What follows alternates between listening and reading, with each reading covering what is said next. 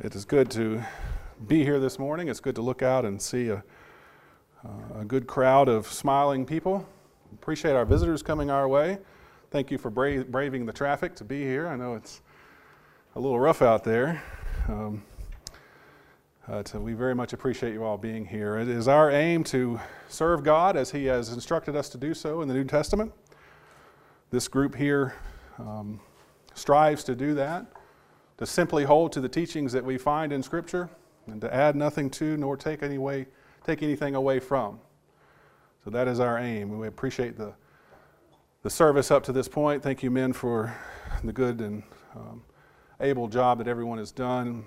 We appreciate things being done orderly and for the exhortation and the building up of this body. I want to talk this morning about a subject that. Um, you may have heard some lessons on in the past, and you may have some questions about uh, some things from Scripture, but I want to talk this morning about angels. And let's, let's ask ourselves a few questions as we get going here about angels. What are angels? Uh, the Bible has um, a lot of references to angels. We don't have a, a terrible amount of description of them, but we do have some. But let's talk this morning about a few things. Let's ask our question what are angels? Well, let's understand this first that they are created beings, that they are created by God. And they are created by God to serve His purpose. And when we think about angels, let's understand that that's what they are. They have been created by God, and they have been created to, to serve His purpose, to carry out His will. That is their main purpose. Um, they have a certain rank in the kingdom. The scripture tells us, and we're going to look at that this morning. Another thing about them, there's a lot of confusion about them. And we're not going to solve everything this morning. Our lessons, the purpose of our lesson this morning is to give us a, a brief uh, delving into this subject and look at a few things, but we're not going to uh, f- uh, solve everything this morning. But we are going to look at some things that are that are confusing about them that man has come along and, and misinterpreted and twisted and, and misapplied things concerning angels. But most of all, what we should understand about angels and the, the easiest thing about them is that they are ministering spirits. We're going to use this as the guideline for what we talk about for the rest of the morning. And we're going to circle back to this at the end of our lesson. And as I like to do, as those who know me well enough to know, we take on a subject, we, we break it down into various pieces, and we examine it, um, rightly so, rightly dividing the things that, that are there. But at the end, we got to put it all back together. And hopefully, in such a way that we see it a little bit more clearly. And so that's what I hope will happen with this lesson this morning. Angels are ministering spirits. Let's first start this morning talking about uh, some myths about angels. And let's tackle this one right out of the gate. Let's tackle the idea about a guardian angel. Look with me, if you would, in Matthew chapter 18. I encourage you to follow along, those visiting with us, follow along in your Bibles. Um, again, it is my uh, duty to to preach and teach from the Bible and to not to give you my think so, but to give you what the Bible says. And so that is my aim this morning. So I would encourage you to follow along and make sure that I am indeed holding to that standard. Matthew chapter 18 and verse 10, our Lord says, See that you do not despise one of these little ones. For I say to you that their angels in heaven continually behold the face of the Father who is in heaven. Now, this scripture, I will admit, is a little difficult to understand. In understanding uh, the, the, more the functionality of it than what Jesus is trying to say. Jesus is talking about the innocence of children, and he's talking about um, don't despise these children uh, because in heaven it says that their angels continually behold the face of the Father who is in heaven. There's a, a, a pureness and an innocence that Jesus is expressing here. What Jesus is not talking about is guardian angels. Because if he were, we'd have to go somewhere else, or, or this would have to be further developed here in what Jesus is talking about to tell us about guardian angels. And I will submit to you, there's no place in Scripture that we can go to find that. In the fact that we have the, the misconception that there, that there are angels that look after us, that, that, that hold over us and, and keep us out of harm's way. Scripture just doesn't bear that out. Look over in Acts chapter 12 for just a moment. In Acts chapter 12, we have, and we're going to come back to Acts chapter 12 a little later on and talk about this. There's two angels that we're going to talk about here in Acts chapter 12. The first one we're actually going to take is verse 15. The event that is taking place here is uh, as Peter was put in prison, an uh, angel came to him, released him from prison, and now he's coming to try to, to enter someone's house. He's knocking at the gate uh, a, girl comes and says, uh, won't let him in. He says that it is indeed Peter. She goes back and says it's Peter to the rest of them. Verse 15, and they said to her, You are out of your mind, because they thought Peter had been put in prison and probably been put to death because James had just been put to death. So they kind of figured that Peter was also probably dead. You were out of your mind. But she kept insisting, saying so. She said, This is Peter. This is, he's knocking at the gate. And they kept saying, It is his angel. Now, let's put a couple things together here. One, understand that Scripture here is quoting someone else. So we have to be very careful about applying uh, the Word of God to quoted text or, or, quoting someone in a conversation. We have to be very careful about that. So we can't hang our hat on saying, look, there's there's Peter, he has an angel. Well, this is, this is the Jews, the Jewish Christians, who, um, quite frankly, are holding on to an old superstition of theirs about this very idea that they all had angels that looked after them. But again, we don't see that. Um, what we see instead is what we'll go back to are angels are ministering spirits. We don't see them as guardian angels. And the reason I will give you that is how do we account for their failure? If Peter had a guardian angel, why isn't Peter still with us? We talked about in our Bible class this morning. Secular history tells us that Jesus, that Peter was put to death. Secular history says that he was crucified. Where was his guardian angel when all that was taking place?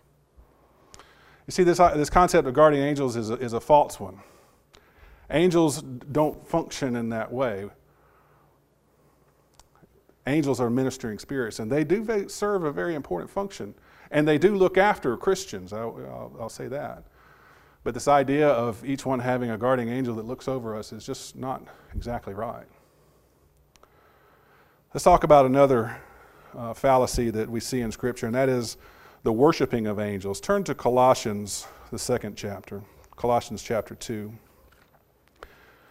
you know, there's some misplacement that happens uh, of people worshiping things that they ought not to be worshiping. And this is one of those where Paul calls that out as he's writing to the Colossians. In verse uh, 8, beginning of chapter 2, it says, See to it that no one takes you captive through philosophy and empty dece- deception according to the tradition of men, according to the elementary principles of the world rather than according to Christ. And we're not going to read all of this passage, but he, what he's talking about here is don't be led astray by traditions of men, by false teachers, by anything that is not from the Lord. If you look down in verse 16, it says, Therefore, let no one act as your judge in regard to food or drink or respect to festival or a new moon or Sabbath day. These which are a mere shadow of what is to come, but the substance belongs to Christ. Let no one keep defrauding you of your prize by delighting in self abasement and the worship of angels, taking his stand on the vision that he has seen, inflated without cause by his fleshly mind, and not holding fast to the head from which the entire body, being supplied and held together by the joints and ligaments, grow with a growth which is from God. He's telling them, don't, you ought not to be engaging in worship of anything other than God, not even angels. Angels are not even to be worshiped because, again, as we've talked about, they're created beings by God and they're sent out to do His purpose, but they're not to be worshiped. John himself runs afoul of this in, in his revelation. uh, we won't look at those passages for the sake of time, but um, going against what I just said earlier, to make sure you turn to these passages and make sure what I'm saying is true. Um, in both of these accounts, and I, turn there if you'd like, please. Uh, John is as he's given this revelation. Uh, he in both of these accounts he falls down at the feet of the angel and, and worships and attempts to worship the angel. And in both instances, the angel says, says, Get up. I'm not to be worshiped. You worship God. So sometimes we can kind of fall into this trap of, of misplacing our worship and thinking that angels, while they are created beings, that they hold some kind of authority or, or, or prestige that God has not given to them. They're simply ministering spirits. There's something else that we can kind of throw in this as we're talking about. Um, there's a lot of misconception about when we die, then we, we get our angels' wings, right? First of all, angels are never spoken of as having wings. There are cherubim and seraphim that are spoken of in Scripture, above the cherubim above uh, the mercy seat of the ark, and would be later built in the temple. They have wings, and the seraphim have wings. Angels are never mentioned as having wings. And there's a misconception that, that when we uh, die, we become angels. Well, that's, as we'll see here in just a little bit, that's not according to the rank that God has for us in the kingdom. Men don't become angels, however, angels do appear in the, in the form of men. Sometimes angels come in such an appearance that people fall down at their feet, like as John was who we talked about with John over there in Revelation. Sometimes they just appear as men. In the destruction of Sodom and Gomorrah, they, the two angels that came there, they were spoken of as just men. They're also talked of as angels. But that's a misconception about men becoming angels. We'll, we'll clear that up a little bit further as we go along. And we'll talk about it right now as we talk about the rank of angels, the order in the kingdom. And let's understand first that, as we mentioned from the beginning, God created the angels. These are His spirits, His ministering spirits. They're sent out to do His will. And so, what's obvious at the beginning is that these angels rank below God and below Jesus in the kingdom. Look over in Hebrews chapter 1.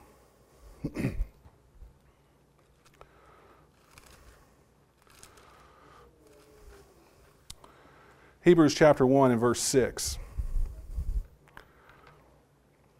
By the way, this chapter 1 here, we're going to be coming back and forth to this quite a bit.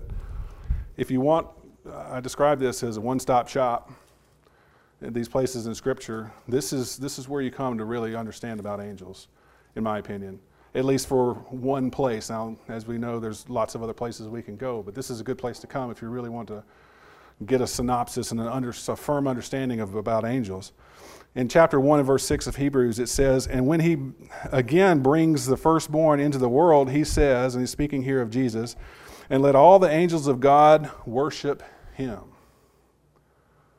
Hear that again. Let all the angels of God worship him.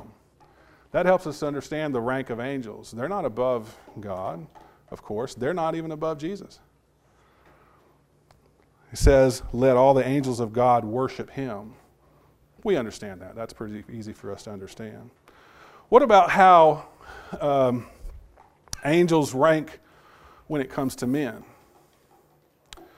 First, hold your finger there at Hebrews, but go for just a second over to 2 Peter chapter 2.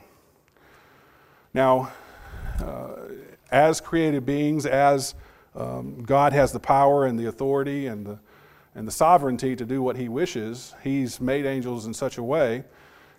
Uh, 2 Peter chapter 2 verse 11 it says whereas, whereas angels who are greater in might and power do not bring a reviling judgment against them before the Lord. And he's, he's speaking there of, of the angels and the interactions that they have and, and what happens with them in accusing men of things but he says he says there that uh, they are greater in might and power so as far as their power and and might goes, they are greater than man because they have that power. And if you think about how they can manifest themselves and the things that God sends them to do, that makes sense to us that they do have great power when God gives that to them. But back over in Hebrews, now in chapter 2, um, there's a little bit deeper understanding about where man and angels rank. In verses 5 through 8, the Hebrew writer, as he's laying out, continuing to talk about angels and laying this out, he says, For he did not subject to angels the world to come, concerning which we are speaking. And then he's going to go on to quote here from Psalm 8, where David is saying, What is man that thou rememberest him, or the Son of Man that thou art concerned about him? Thou hast made him for a little while lower than the angels. Thou hast crowned him with glory and honor, and hast appointed him over the works of thy hands. Thou hast put all things in subjection to his feet, under his feet. For in subjecting all things to him, he left nothing that is not subject to him. But now we do not yet see all things subjected to him. Now, in understanding this, um, David in the psalm here, which is what the Hebrew writer is quoting from, is talking about the earth that was prepared for man. If you go back in Genesis chapter 1 and verse 26, when man is created, it says there that all things are put in subjection to him.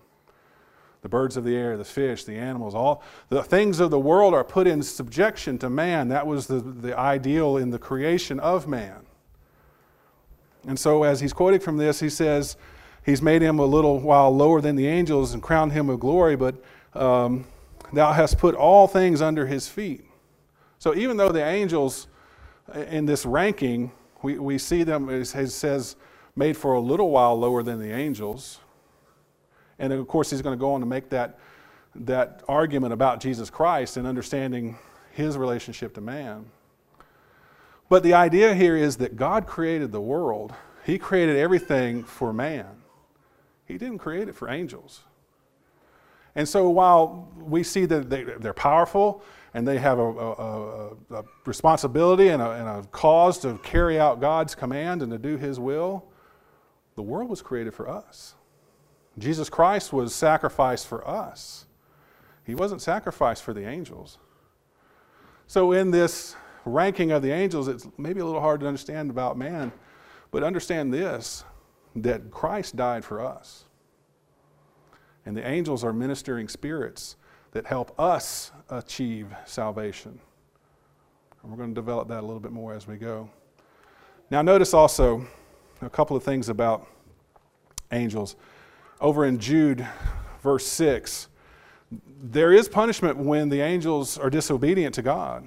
So it helps us to understand that these created beings, they make some decisions of their own, and they can go against God's will. Even though He had created them to, to do His will, it appears from Scripture that they can, they can go against God.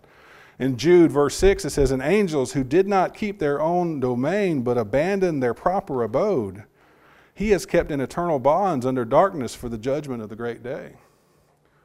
You see, they're subject to uh, punishment for not doing God's will.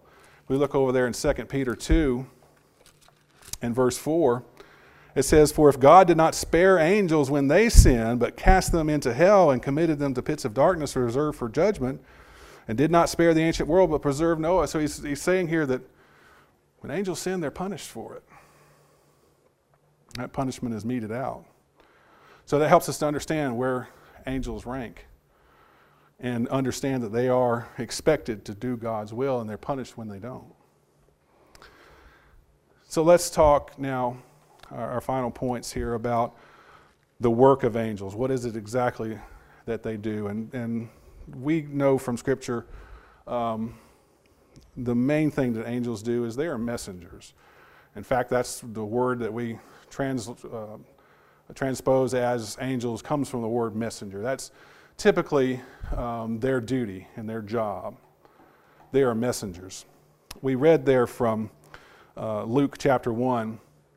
Brad read as we um, began our worship this morning uh, about the angel Gabriel and, and his work as a messenger. If you want to look there in Luke chapter 1, um, we read the second part of that.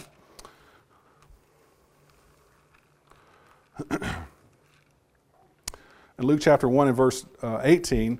And Zechariah said to the angel, How shall I know for certain? For I am an old man, and my wife is advanced in years. This is the proclamation about the birth of John, John the Baptist. Verse 19 says, And the angel answered and said to him, I am Gabriel, who stands in the presence of God, and I have been sent to speak to you, to bring you the good news. So here is the messenger. Here's the messenger Gabriel. And he's bringing the word to Zacharias about the impending birth of their son, him and Elizabeth's son, who would be called John.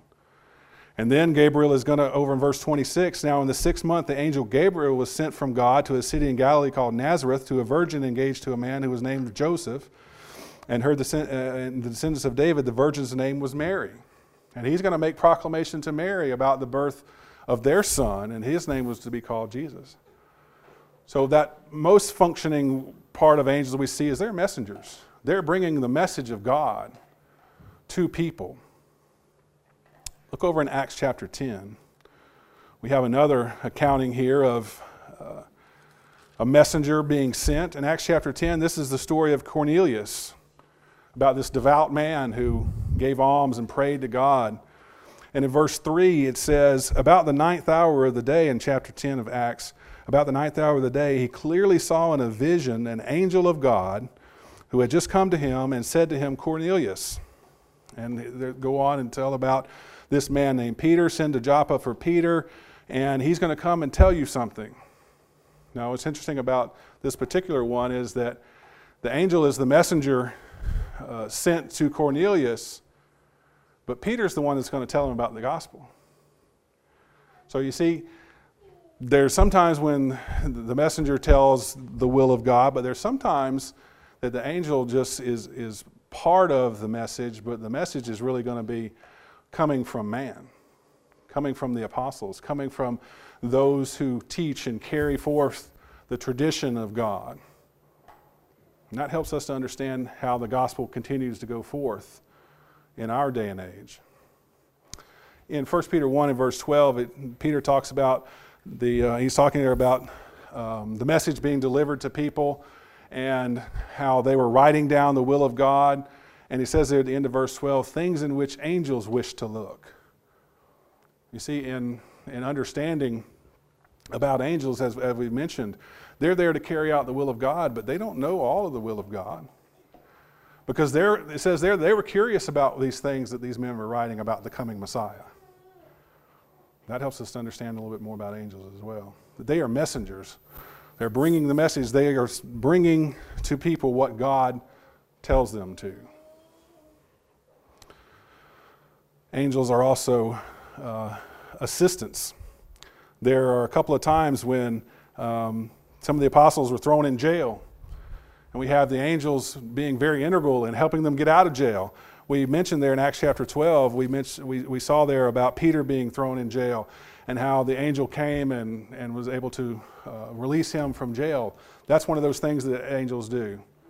They assist in carrying out God's will.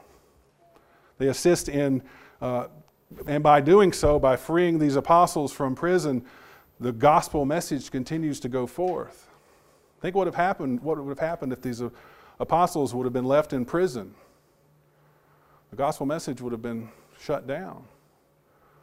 But it would have been squashed.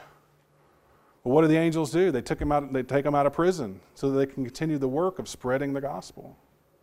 They're carrying out God's will. that brings us back to this idea of ministering spirits. Look over in Matthew chapter 4. Matthew here's recording of the temptation of, of our Lord. After he's been baptized there at the end of, of chapter 3, um, it says in the beginning of, of chapter 4 then Jesus was led up by the Spirit into the wilderness to be tempted by the devil. And we know that Satan's going to come to him and tempt him to three times, and, and Jesus is going to withstand the temptation. Um, if you look down there in verse 11 of Matthew 4, it says, The devil left him, and behold, angels came to him and began to minister to him. Here's the work, another work of the angels. What are they doing? Jesus had fasted. He was tired. He was hungry. And it says that the angels came and they began minister to, ministering to him. So here we have the function, we have messengers, we have assistants, they, are taking people out of jail, they're bringing people the good news and their messages about certain things. And here we have ministers, uh, angels ministering to our Lord, helping him in his uh, time of need. And that really uh, helps us to understand about our final point here and what we come back to is the idea that angels are ministering spirits. In Hebrews 1 and verse 14, it says about angels, it says, Are they not all ministering spirits sent out to render service for the sake of those who will inherit salvation? I talked earlier about the one stop shop. Where, where can we go? I want, the, I want the cliff notes on angels. This is the cliff verse. If you want to know about angels in the simplest form, I would encourage you to think about what this verse says. The Hebrew writer is saying there about angels are they not all ministering spirits? What does minister mean? It means to, to, to give aid to, uh, to help. He says they're ministering spirits. And what do, they, what do they do? They're sent out to render service for the sake of those who will inherit salvation. So everything that we have talked about to this point, render service for the sake of those who will inherit salvation. Think about Gabriel announcing to uh, Zacharias and Elizabeth and Mary and Joseph about the child's, the children that they were about to bring into the world. What does that mean? That means that the Son of God was about to be born into the world. Is that not uh, service for the sake of us and our salvation? What about the, those helping out the Lord after he's tempted uh, and, and he's tired and he's hungry, and the angels come and minister to him. Are they not rendering service on our behalf eventually? Because our Lord needed that, that time and they were there and they were rendering service? What about those who, the apostles that were thrown into jail? What, what happens for the sake of our uh, inheritance of salvation if those apostles were not let out of jail? Put all that together and more. Believe me, we've only scratched the surface, but think about all the things that the angels have done throughout Scripture, throughout time. And what does it all come down to? It all comes down to our salvation. Leave you with this passage from 1 Peter 1, beginning in verse 3. It says, Blessed be the God and Father of our Lord Jesus Christ who according to his great mercy has caused us to be born again to a living hope through the resurrection of Jesus Christ from the dead, to obtain an inheritance which is imperishable and undefiled and will not fade away, reserved in heaven for you, who are protected by the power of God through faith for a salvation ready to be revealed at the last time. This is what angels are helping to accomplish. They are sent out to render service for those who would inherit salvation. This is the salvation that we're inheriting. The resurrection of Jesus Christ from the dead, and obtain an inheritance imperishable, undefiled, and will not fade away, reserved in heaven. That's the work of the angels. It's to ensure that we have that inheritance. Their work up till now has been for that cause to make sure that those of us who believe in God those of us who have put on Christ, and those of us who uh, are yearning to do so. That's the work of angels, to make sure that we have that, uh, that God's will is being carried out, to make sure that we do indeed have that inheritance that God has promised to us. That's the work of angels. They are ministering spirits sent out to render service for the sake of those who will inherit salvation. We've only scratched the surface about angels, but I hope that, that this will help you to um, appreciate, in the simplest terms, what angels do. They are sent out to render service for those of us who will inherit salvation. We have such an amazing inheritance awaiting us if we are faithful to God. It's the inheritance of eternal life. God has promised it to us. all of the things that he has done, all the way back to the promise to Abraham about the nation and the land, and through your seed, all nations will be blessed, all the way back to there. God has promised us a wonderful inheritance. But it's only available to his children.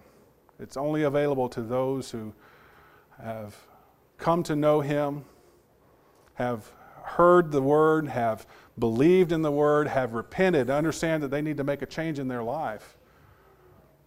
And they have confessed that indeed Jesus Christ has come to earth and he is the Son of God and he died for our sins. If you believe that and you've made that change in your life and you confessed who Jesus Christ is, you're ready to be baptized.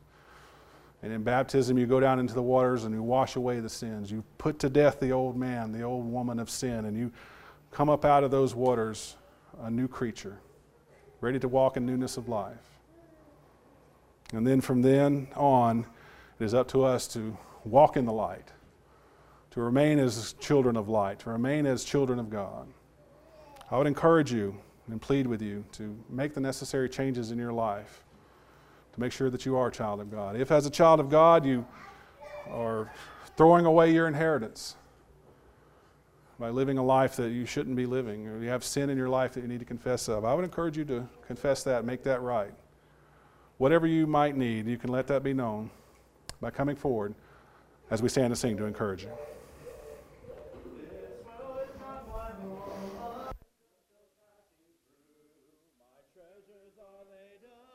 up somewhere beyond the blue. The angels beckon me from heaven's open door, and I can't feel at home in this world anymore. Oh Lord, you know I have no friend like you. If heaven's not my home, then Lord, what will I do? The angels beckon me from heaven's open door, and I can't feel at home in this world anymore. They're all expecting me, and that's one thing I know. My Savior pardoned me, and now I onward go. I know he'll take me through, though I am weak and poor, and I can't feel at home in this world anymore.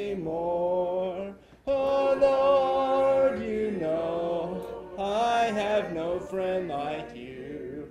If heaven's not my home, then Lord, what will I do? The angels beckon me from heaven's open door, and I can't feel at home in this world anymore. Just up in glory land we'll live eternally. The saints on every hand are shouting victory. Their songs of sweetest praise drip back from heaven's shore, and I can't feel at home in this world anymore. Oh Lord, you know I have no friend like you. If heaven's not my home, then Lord, what will I do? The angels beckon me from heaven's open door, and I can't feel at home in this world anymore. Please be seated.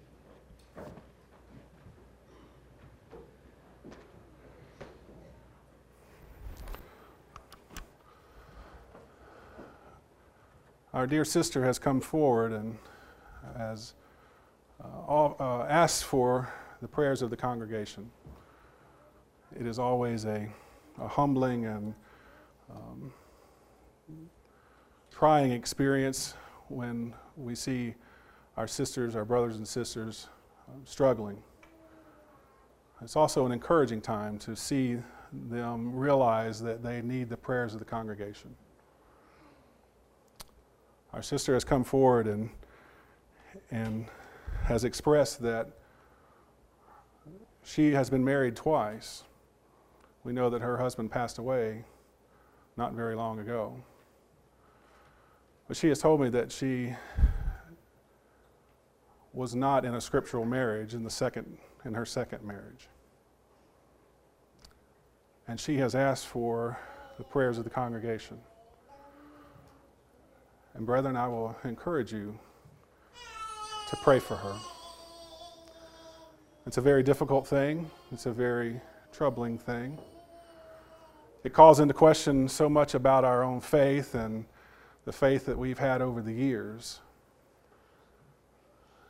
But I am so encouraged and uplifted by the fact that she has come forward and expressed this. It's an encouragement to me, and I hope it's an encouragement to you as well. That none of us are, are beyond the troubles in this life, and we all have things to deal with. I'll ask that you pray for her.